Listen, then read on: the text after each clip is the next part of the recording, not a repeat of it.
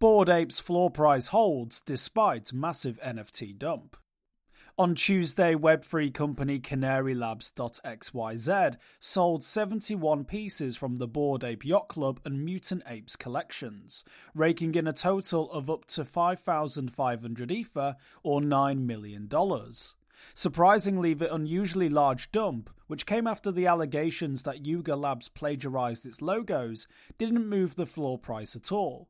At the time of writing, Bored Ape Yacht Club's 24 hour trading volume stands at around 13,723 Ether.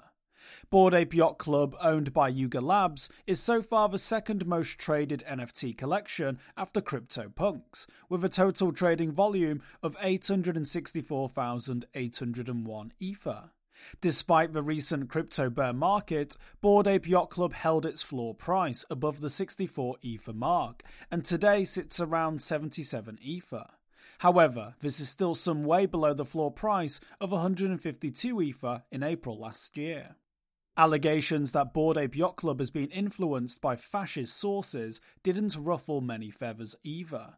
Indeed, unlike many competing NFT projects that have gone to zero or are down 99% from their highs, Bored Apes and other Yuga Labs collections are holding relatively strong. Bored Ape Yacht Club was heavily promoted by a string of superstars, including Eminem, Snoop Dogg, Jimmy Fallon, Madonna, and even Raoul Pal. However, it's still not clear which of these famous faces bought an ape or got it in exchange for their promotional services.